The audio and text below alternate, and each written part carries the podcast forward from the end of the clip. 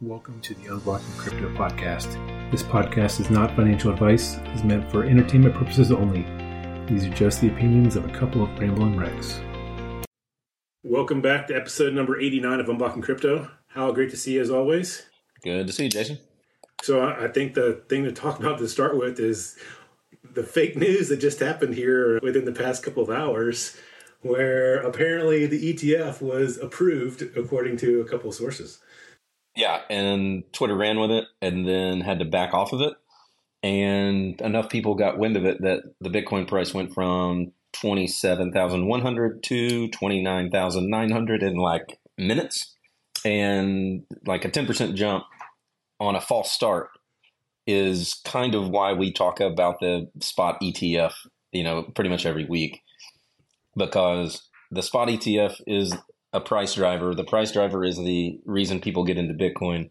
Then people get into Bitcoin and then they learn about how money works and everything else.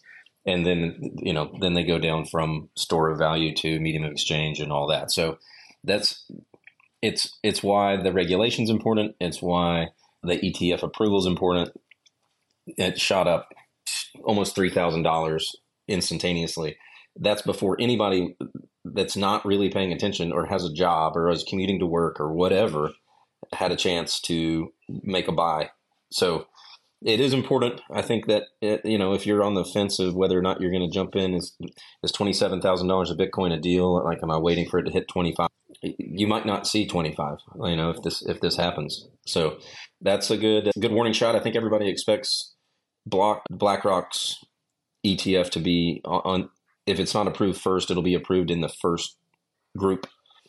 Along the same lines, ARK Invest and the 21 shares ETF, their S1 was amended. So they added five pages of additional documentation plus did tweaks to language throughout that, which means they're talking to the SEC and the SEC is giving them direction on what they need to do, which implies that the the the SEC is starting to play ball and starting to get everybody caught up, so that instead of picking one to approve and and picking a winner, they're going to get everybody moving at the same time. Uh, Peeling the grayscale ETF transfer or tr- turn into the spot ETF. So, yeah, I mean things look very positive. This the, the big question is when does it happen and.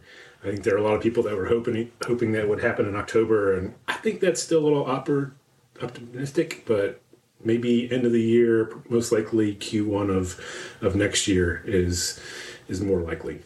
Yeah, I think January is kind of a reasonable time to expect that to happen. The the GBTC ruling, they had a, was it thirty or forty five days to respond and and appeal that ruling, and that expired Friday at midnight, and they didn't they didn't appeal that, so they can deny it for a different reason, but if they're indicating to ARK Invest what they need to do to get their application in line with everyone else's, you get this weirdo fake news leak about approving BlackRock. I would think that things are just moving towards the SEC trying to level the playing field between GBTC, ARK Invest, and all the there's there's seven or eight different ETFs. The in similar news, the GBTC discount is down to 16%. It was at almost 50% like 8 months ago. So money's starting to place bets on all right, it looks like this thing's going to be converted to an ETF. This discount's going to disappear. So there's a still a free 16% if you believe that the, the if you think that there's a greater than 16% chance that the GBTC gets converted to an ETF, then there's an arbitrage play to jump into GBT. And in general, you kind of, if you got money on the sidelines and you're thinking about buying Bitcoin, it's kind of tough to justify waiting when you get a little signal like this. You're not going to get a second shot. And once the ETFs cut loose, I don't think we come back down here. Honestly, being this low at even in this bear market feels like a product of how weird the last cycle was and all the headwinds that came through the FTX fake Bitcoin purchases. You know, a lot of money came into FTX to buy Bitcoin where, where they did not buy it. They just used the money to do other things. The China mining ban, you know, the whole bull run started handicapped by the by the COVID drop to like whatever that was, thirty eight hundred dollars. So it, feels Bitcoin always feels expensive and cheap. So I think right now you got to feel like it, it.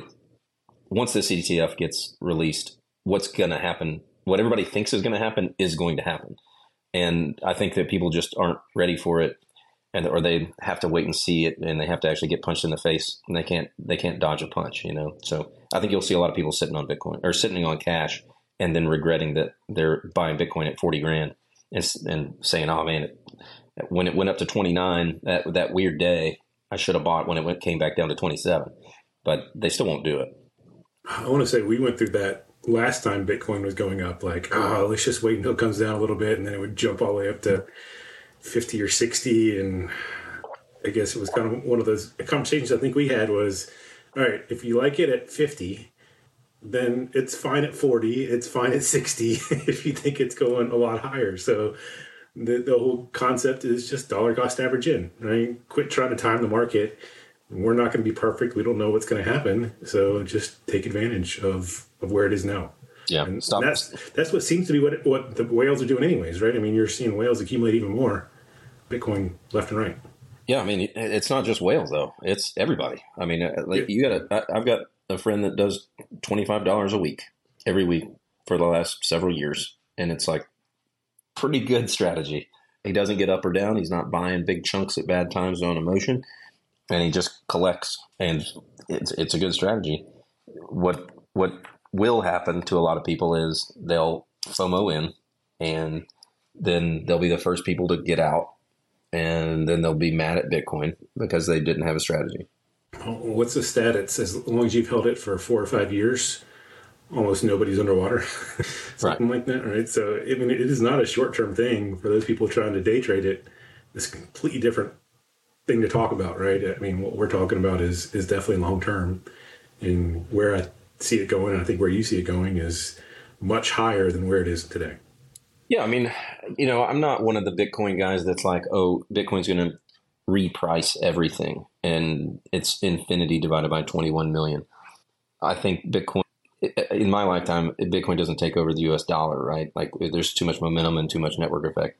So I think it is priced in U.S. dollars, and I think for me, there's a certain amount of my Bitcoin portfolio that gets held for it, that gets passed to my kids, but there's a certain amount of it that is like, yep, I'm going to convert it back into U.S. dollars. That's my that's the plan. Like I like I overbought Bitcoin so that I can do that and not. regret. Like I know that I'm going to sell Bitcoin for US dollars for less than it's going to be at some point. Like I'm not going to sell the peak, but I've got, you know, I made sacrifices to put money in. So as that money goes up, I'll, I'll collect some US dollars and kind of get my personal family operational money kind of where it's super easy and less stressful and then just ride out the rest. So to me, it's to me, everybody's got a different Bitcoin strategy. Like I don't know that I want to wait around until Bitcoin takes over the world in 22, whatever, 2140, something like that. Like, I don't think I got that kind of time. So, you know, there's a little bit of that that's, that's a low time preference that I'm going to convert into dollars and be like, okay, Eh, no matter what happens, if if somehow Bitcoin breaks and falls apart and goes to zero, I'm I'm, I'm not. The psychological impact of that isn't too big of a deal, other than the fact that I'm all the stuff I've learned about the economy, global macro stuff, and everything else, all of that falls apart as well if Bitcoin goes to zero. So that'll be interesting. But you got to be in a good spot, man. You got to put yourself like zero is the wrong allocation to Bitcoin, either short or long term. Even if you're even if your your horizon is is six years, you need to have more than zero percent of your your net worth in Bitcoin. So I was listening to another podcast that had Anthony Scar- Scaramucci, ever say his name, the old uh, White House guy that holds like the record for the shortest time. ten, 10 days. Yeah. He also has a what Skybridge Capital. He used to be part of Goldman Sachs. I mean, he knew Gary Gensler back when Gary was at Goldman Sachs, and he was talking about how no one really liked Gary back at Goldman Sachs, and he had a couple interesting things that he threw out there, and it's nothing too huge and new for us. But one of the things he talked about is we're at a about a four percent saturation, right? So it's kind of like where the internet was back in 1998. And we've been talking about that for a while, but can you imagine us trying to have this conversation over the internet in 1998? I mean, just the technology where it was is is not there, and there's a lot more to come for sure. And he mentioned just the government in general. There's probably a good chance that in early next year we see a rough patch with inflation and everything going on, and not really sure what's going to happen. And he said his his insights haven't been the most accurate. I mean, he's he's done well on Bitcoin and Ethereum. He has not done well on what was it, Algorand and something else. He didn't do very well on. Don't said, if you look, do well on whatever that whatever that token was that I bought that didn't do well. like, yeah. Well, yeah, yeah, that sounds like something that got into got into crypto. but he's like, I'm not selling it. I'm holding on to it. it. Overall, his portfolio is doing well. But he said, I mean, if you look at it, at, at some point, especially with the ETFs coming on, and, he, and this guy, he's also the first outside investor into the BlackRock Bitcoin Trust. Right, he put a ten million dollar bet down with BlackRock, and as soon as they open it up or whatever it is, he's he's one of the big investors in that. He's still calling for a first half of 24 ETF approval, spot ETF. So, but he said, I mean, if you look at it, by that time, all of these financial advisors, because if you look at all stocks in general, people don't buy them they're sold by wall street. Right. so all of a sudden when these guys can start to make some sort of income on them they're going to start selling that you want to have some part of your portfolio in crypto. And whether that's a half percent or even up to 2% or even more right? But even in that half to 2% by his calculation that does an 11x multiplier from what it is today so it puts it at like half the market cap of, of gold right? So, I mean, you're talking about maybe in 12 months, $100,000 Bitcoin, $3,500 Ethereum, stuff like that, which would be great, right? But it's also usually happens way after the the happening. So it is it's not like it's going to happen overnight. I mean, yes, fake news shot up Bitcoin's price in a few minutes, but most likely it'll still it'll be a up and down. It's not going to be a straight up kind of thing either. Right. Yeah, and to circle back to that four percent adoption and the 1998 internet equivalent, the 1998 internet there was no infrastructure. You, people didn't own, have computers at their house. They didn't. Ha- they, we were on landlines, and you you know you couldn't make a phone call while you were on the internet. It was so clumsy and clunky and new, and the same kind of you have the same kind of fud about oh, it's just there's all kinds of scams on the internet and all these other issues, and eh, same exact kind of conversation. But the difference with Bitcoin is everybody's got a smartphone. Everybody's familiar with making payments eh, online or through their phone or using QR codes. Like all of that, the, the rails are greased for Bitcoin adoption. The only thing, the only piece is this negative narrative that's you know, constantly pronounced through mainstream media about, you know, nefarious actors and things like that. But as soon as the Bitcoin ETF gets approved, the owners of the news now also own Bitcoin spot ETFs. And I think that news changes. And if the news isn't giving you negative information, and then your Edward Jones financial advisor is like, hey, it's time to get into Bitcoin you know, it's it's open now. We feel good about it. It's safe. Da da da. Well, now it's like okay, th- this is how it works, right? The, the guys at the top kind of set the tone, and so you hear it two or three different angles that everything's okay and the, the water's fine. Jump in.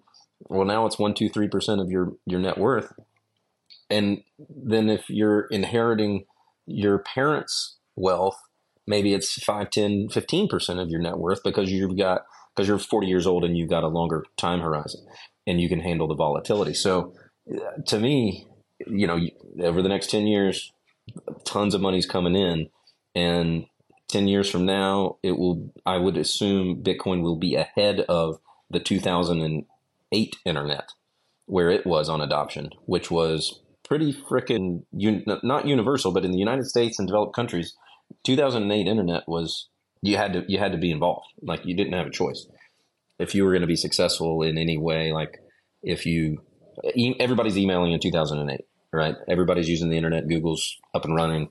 So if Bitcoin's ahead of that, 10 years from now, Bitcoin price and adoption is is through the roof relative to uh, relative to where the internet was in, in 2008. So I think that's a big piece. I think I think that the the cultural shift that happens when the the Wall Street guys and the big money guys and BlackRock that owns everything, once they change the the message, uh, I think money flows in pretty heavy. Well, and they don't want to change the message until they can make money off of it. Correct. so they're trying to delay it as long as possible. And if you look at like JP Morgan Chase, they've been acquiring Bitcoin or an Ethereum for quite some time and telling people not to get in it, waiting for them to get as much as they can before they start releasing the masses into it. So I mean it's you always got to follow the money and find out why people are making decisions where they are, especially businesses, and and that's the big piece of it is right. They they can't make money unless they're not going to sell to you unless they can make money. Right. So let's talk a little bit more about regulation because I don't know if you, you saw G20, which is what 20 countries that own 80% of the world's GDP, came out and said they approved a crypto roadmap. I don't know if you heard much about this, but nope. I've been, I've been off the grid for, for five out of the last seven days. So, so I, I read a little bit about it and kind of started laughing because they approved it yet they expect the first review to happen by the end of 2025. So, I mean, what are you talking about? I mean, we're sitting here frustrated in the U.S. that we can't get Congress to look at anything and, and make any decisions. And I guess the G20, G20 finally agreed that we should look at some sort of framework, but they're still almost over two years away from getting close to some sort of agreement. So, I mean, like you said, in, in 10 years, a lot of things will be changing. Apparently, government still thinks that we're that far away because they think there's plenty of time to make decisions on what the regulation. Well, yeah, if you look at the last six months, you got plenty of time. Like, if, if the next four years are just like the last six months, it's pretty boring. It's not going to be boring. Like, t- by 2025, we're going to be in a very different spot. Yeah, and, and, so I mean, if you look at the U.S., not that I pay a ton of attention to what's going on in Congress, but apparently there's a, a difficulty trying to identify the Speaker of the House. Yeah. And and what's unfortunate is probably one of the biggest fans of crypto, Patrick McHenry, who is the head of the Finance Committee. He is acting as the House chair, so while he's doing that, he can't do any of the Finance Committee stuff that was helping kind of push crypto forward and there's I think two crypto bills that are just sitting at the house right now, and and one is to kind of set up some government guidelines for U.S. based stablecoins, which is kind of important because there's just a mess of stuff going on there, and then the other one I want to say was just creating a system for crypto framework, something like that. So it, I mean, kind of important stuff to be talking about, and instead they're fighting on who's going to be the Speaker of the House. Yeah, well, it, if they don't get it resolved pretty quickly, they're just not going to get anything done until after until January 2020. Like they're just going to lose next year because it's an election year and nobody wants to do anything major. And so yeah, it's government is running at the speed of government, and crypto's developing at the, as fast as technology can can go. Yeah. And AI stuff is going to help coders code faster. So it's one side speeding up and the other one's slowing down. And the technology side's already way faster than the government side. So the the lead is yeah, they're, they're, it's just going to get away from them. Yeah, some other regulation type things going on. SEC and Coinbase were in the news again. So Coinbase filed a petition, I think three days ago, giving the SEC 30 days to respond on its the petition that they had had submitted to get things, I guess, to, to make decisions on what's going on. So it's kind of a mess. There's not a lot of details on it, but so is this yeah, like the times up for because Coinbase submitted a document weeks or weeks or months ago, pushing the SEC forward so this is like time's up on that, and they have and the SEC hasn't done anything. Yeah, so I think that what they're saying is Coinbase is saying whatever the SEC said actually doesn't give them any direction. So well, the SEC said out and give it. like SEC said, don't ask why, just com- comply with what we're asking you to do. And yeah. and the coin and Coinbase is like, well, it's going to put us out of business if we comply, so we're not going to comply. So it continues to be kind of a back and forth. So not much is happening, but they keep telling, or Coinbase keeps giving the SEC 30 days to respond, and the SEC responds back saying, oh, "There's nothing to respond about." no, they're going to have to. It's going to have to go to court, and then they're going to have be two or three years in court. Uh, the SEC's they're just not doing their job, and I think Congress is on to that. They they kind of grilled Gary Gensler a couple weeks ago and gave him a real hard time about not following their charter, which is to essentially kind of protect retail investors. But they're it's it, the slow play doesn't it only it doesn't help retail investors if retail investors are scared to jump in, but it does help. I mean, what does BlackRock care if they lose one percent, which is a, a monster number, right? But if your if your retail guys are scared and BlackRock's not, and they can take the risk, then the SEC is really just benefiting big banks and, and investment houses, which everybody knows what that's what they're doing. But Congress at least they were they were at least letting Gary Gensler know they knew that. It was interesting. So Anthony Scaramucci was talking a little bit about it, where his view on this, and granted this is an opinion, but when back when uh, Biden was running for president, and they had a bunch of other Democrats too, Elizabeth Warren was one of those that was running, and she backed out because she wanted to give Biden a chance to beat Trump, and mm-hmm. she thought that was going to be one of the best chances. But one of the almost requests that she made was if she did that, she wanted more control on the finance side of things. So as you've probably noticed, she is very much controlling finance in general, and she has been one of the biggest anti-crypto voices out there. And Gary Gensler is kind of one of her main picks, so he's kind of tied into her, and he's almost doing whatever she says. So that could be one of the reasons why the SEC is doing nothing because you have people like Elizabeth Warren that are trying to kill crypto as much as they can. Yeah, because what does Elizabeth Warren care? She's she and we could talk about 10 years from now and 6 years from now and all that like is she going to be 86? Yeah. Like what does she care? Like this is the thing that drives me crazy about uh, people that are 80 years old making decisions for that affect people that are 7 years old. Yep yeah, she'll be gone long before anything actually even happens. Yeah. Yeah. 2025 is a long way away for her. Yeah.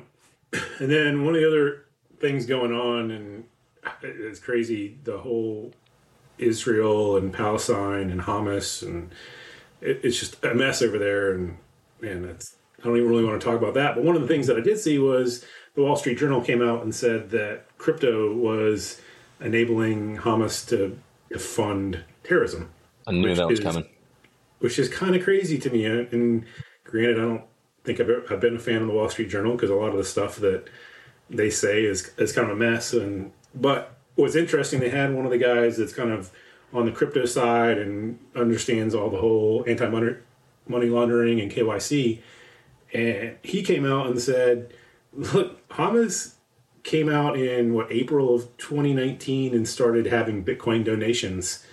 to, to fund it. And shortly thereafter decided we're going to quit doing our Bitcoin donations because the rest of the world is being able to track those people donating the money. They're shutting them down and actually going after them. Right. So I think they made like $600 on their Bitcoin donations because everybody thought it was private. It's not private at all. They, they can go find it and, and see what's going on. And if you look at it, I mean, the whole AML KYC side of things is getting way more difficult. I mean, there's there's not many exchanges out there that don't do any sort of KYC. So it is very difficult to do any sort of transactions where they don't know what's going on. And all this is on a public blockchain. So people can track everything that's going on. And even things like Monero that are supposed to be these private keys, there's not enough liquidity in Monero for millions and millions of dollars to be done for something like Hamas. So on, on top of that, I think Israel and Binance had actually shut down like a couple hundred accounts, and in, in the past few years recovered over a million dollars in in crypto from all that. So right, I mean, crypto is not what's funding this at all. It, it's they're they're being able to track everybody that is donating to these terrorist organizations and actually taking to court and finding guilty. Yeah, I mean that's the whole point of the the AML KYC stuff is all right. You can backtrack this wallet sent donations into Hamas's wallet. This wallet received uh, funds from this Coinbase account. This Coinbase account is linked to this checking account with Wells Fargo. There's your guy. And so it's uh, to me, Bitcoin's not Bitcoin is not the boogeyman here. You could say that there are other cryptos that are capable of it, but uh, it's just it's just a dying narrative that uh, in a in a year or two, I think is gone. Uh, I think if I had to guess, there's a lot more U.S. dollars that have purchased weapons for terrorists than there will ever be Bitcoin used to purchase weapons for terrorism. It's just there's just too much dirty dollars out there floating around in the in the Middle East. I mean, we keep sending them more. So, you know, there's there's a there's a six billion dollar transaction that everybody knows about that went to Iran, and uh, surprise, within a few months, there's a problem. So, uh, to me, it's crypto's crypto's not your problem. Yeah, yeah, no, I agree exactly. So we talked about uh, some regulation on stablecoins, and shocker, there was another stablecoin that lost its peg.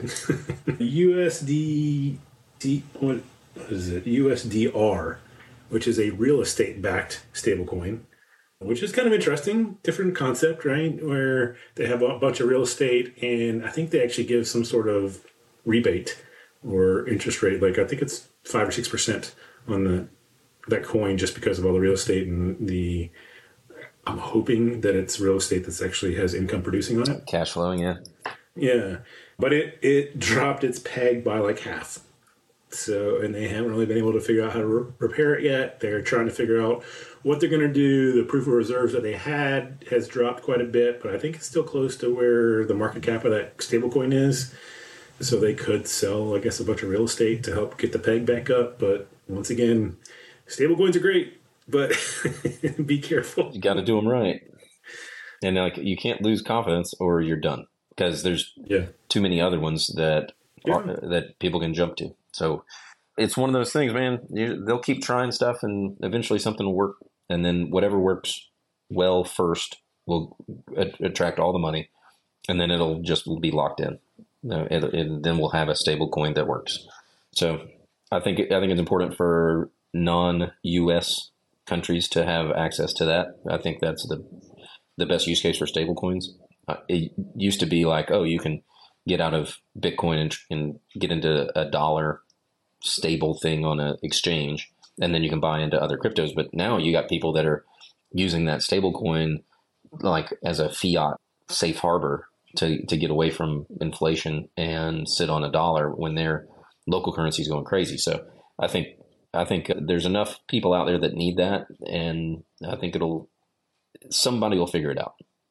Well, we've talked so much about Bitcoin being a long term investment, which is great for a lot of people. But in, in these third world countries that are the ones that are adopting crypto, they're not thinking long term. They're just trying to survive day to day. And right. they can't have money fluctuating 10% and back down 10% in a couple of minutes because that just completely messes them up. So stablecoins are where most of them are flocking to right now. It's it's really not Bitcoin. I mean, the Bitcoin side of things is great to be able to send transactions across borders, but they're going right from that into stablecoins and then into U.S. dollars because the U.S. dollars are holding their value way more than whatever fiat currency they have in their country. Right. Yeah, they're they're paid in local currency on Friday, and they have bills to pay in two weeks, and they can't wait and see if their money's going to be worth what it's worth two weeks from now. They need to get into something that is going to survive that two weeks. So, but, you know, there's there's enough of a need. So somebody will figure it out. So MetaMask is in the news lately for good and bad reasons, I guess. The first thing is they have now adapted Stripe as a way to get fiat onto MetaMask. So that's pretty exciting and a great thing, but that seemed to be somewhat overshadowed from the Apple Store taking MetaMask off their App Store. And no one really understands why. It makes the most sense that because they added Stripe, it kind of competes with Apple Pay, and Apple had some issues with that and decided to get rid of that app for a little bit. The the biggest problem was that allows some of the fake apps to jump in and possibly steal some things. So for a few hours, they, MetaMask was doing a pretty good job of saying, please be careful. Don't, we know what the issue is. We're, we're fixing it. Don't download any fake apps, and uh, everything's back up and or working now at, on the Apple Store. But it was uh, kind of a, a worry thing for a little bit on what was going on with Apple. Yep. Ferrari was also in the news. I don't know the last time you've thought about buying a Ferrari, but they are now accepting Bitcoin, Ethereum, and USDC. So they're trying to kind of tap into a younger generation and, and hope that they use crypto to buy Ferraris. You know, that's not a bad idea because it's not like you need to sell 10,000 products to make that move worthwhile. You just need to sell a couple extra Ferraris, you know? So, not a bad business decision. You might be able to get a little something from some people that got into Bitcoin early and are just, you know, they bought that poster at the book fair when in elementary school of the Ferrari and put it on their wall, and now they can just convert Bitcoin into a Ferrari. So, yeah, you know, we'll see. I, I, businesses need to start selling things in Bitcoin in order to prove the medium of exchange. I think it's early. You know, you, you see that happen a little bit here and there. It's fine. Uh, people can get rid of Bitcoin and buy it back and replenish their stack if they think Bitcoin's going up, or if they just have a ton of Bitcoin and they're like, you know what, I want a Ferrari. Let them give them a reason to buy a Ferrari. Yeah, so Ferrari isn't actually holding on to any Bitcoin. They partner with BitPay, and they will turn the crypto directly into U.S. dollars as soon as they get it. Uh, so they, they don't plan on holding on any crypto as of right now. Right, so that can always change. Well, I mean, you start even as a company if your CFO is like, all right, we did a million dollars. Like we sold five Ferraris in Bitcoin yeah, two years ago. That would be worth 25 Ferraris if we didn't, if we kept the Bitcoin and just held on to it. So, you know, you got to learn, you, you got to get in somewhere. You got to learn a little bit. You got to make mistakes. So uh, to me, that's, that's fine. Let them, let them jump in, let them see how it works. And, and if Ferrari can do it, then other car manufacturer can do it. Other car manufacturer can do it. Other companies can do it. So we'll see. I don't think there's enough people that have Bitcoin, and then of the people that have Bitcoin, there's not enough people that want to use it to buy goods and services. Uh, I think that that comes later, but we'll see. Yeah, well, we still want to see. Well, granted, it's a much different price tag, but I still want to see the purchases under a few hundred dollars don't have any tax consequences. That'd be nice. that would be nice. I think that's in one of those bills that's sitting on in the House of Representatives right now. So in 2025, we'll know if it passes or not. Maybe. So one of the other reasons, so Anthony Scaramucci was on a podcast. He was talking about something coming up, and if you're a fan of Shark Tank, there is a new series coming out called Killer Whales, and it is pretty much the Shark Tank version of crypto projects. So it's kind of interesting to see. It'll be exciting, at least I think. I mean, I know you're Bitcoin only, but there's a lot of applications that could or should be developed on top of crypto that could kind of change the world, right? I mean, look at what Airbnb did for the hotel industry. What else can we do with crypto that could be really intriguing? Yeah, I mean, there's definitely something out there to that you can use this new technology to make things better. Probably mostly in finance, and you know, when you're talking about being able to transfer value across the internet there's there is a use for that. You just you have to find it, and then you have to pound away for years before you get people to accept it and, and understand it and feel comfortable doing it. So, so there is an interesting wallet slash mini computer coming out. I think it's Cold Cold Kite or Cold Wallet, something like that, is coming out with it. But pretty much what it's going to be is a combination of a hardware wallet and almost like phone and, and a few other things. So, what could happen is that you could take your crypto and it could also run a, a NOS, Nostr node. So, and it works over like a mesh network. So, you don't actually have to have the internet to work. If everybody had one of these, it could send these messages across the mesh network and you wouldn't have to be uh, connected to Wi-Fi the entire time. So, granted, it's a long ways away before every single person has one. It is still kind of a cool idea that if it kind of gets rid of the need to have this 24/7 connected wireless when you could have a mesh network that worked without the need for a huge infrastructure in the back end. I think one of the last things that I had to was I was listening to Michael Saylor. Always fun to listen to him, and one of the his words of advice was the power of focus. And if you look at what he does, he's focused on pretty much Bitcoin at the top and, and really education. Right. So it's I think it's one of those just good things to learn and learn from and try to do more of is how can you focus on where you think the biggest value is going to be and not try to be opinionated on everything else in the world.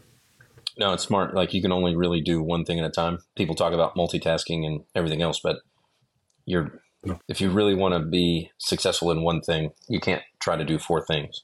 So I'm I'm cool with that. Saylor's good to listen to if you're like, oh man, bear market. Not what if you know it, everybody has these like ebbs and flows of confidence, and he doesn't seem to. If he does, he doesn't put on. He doesn't let you know it. So yeah, you listen to him talking, you're like, yeah, okay, I think we're good. Also, he's in for a leveraged several billion dollars. So if he's if he's going down, he's going down real hard. I'm go- it's going to hurt me, but he it's he's going to be in bad shape. And there's still more to buy too. I mean, he's still planning to sell 700 million dollars of Bitcoin in the near future, right? So it's he's not done. Right. Well, I mean, if, if he saw that I mean he'll he'll be aware of the ten percent jump in a couple of minutes when there's a rumor of an ETF approval. So we're at twenty seven thousand. We're below his cost and cost basis. So anything he buys helps lower his cost basis right now. That's if you're looking at it that way, it's it's on sale for him right now. A couple things I had. One, some some audio came out of from the FTX court case that it was an all hands meeting where Caroline Ellison, who's the, the CFO, was talking uh, to the employees about what was going on. In listening to it, I didn't listen to the whole thing. There was like a 30 minute call. In listening to it, I was like, this is, the, I have the least amount of confidence that this person knows what they're talking about. It, she was very like nervous, laughing throughout at weird times. She said this might be a dumb question, but what does bankruptcy mean?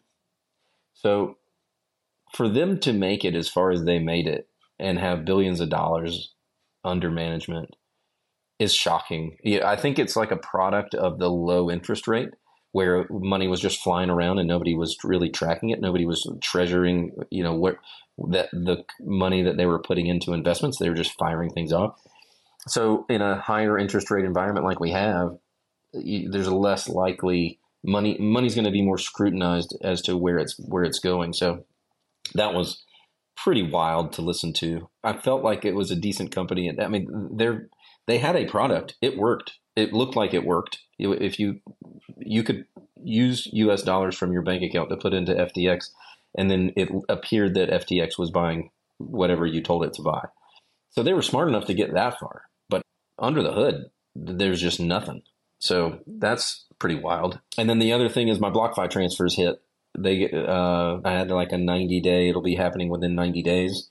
And in the last few days, I've been getting confirmations that those transactions went through. So BlockFi, I think I got through that unscathed and made some interest on crypto that turned into Bitcoin. So not terrible considering they went bankrupt. yeah, I mean, kind of the whole SBF side of things, it's unfortunately the more that comes out, the more they you realize they committed fraud, and it happened in the crypto industry, but it didn't have to be crypto. It could have been anything, right? It's just the way that they did things. It was unfortunately tied to crypto, but yeah, I don't know. It, it's going to be a mess. It's it's still another four weeks to go, I think, before this trial wraps up, and then there's another one coming in next year at some point too. But it's a mess. Like I don't know how the anyone would want to defend SBF at this point. And apparently, most of the lawyers that are doing it are not doing a very good job. They're pissing off the judges. the jurors are falling asleep.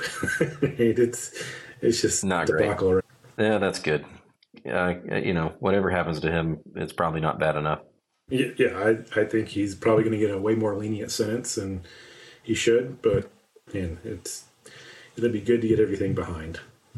Yeah, I think I think he actually still thinks he could get himself out of this if he could get back out into industry and start placing bets again.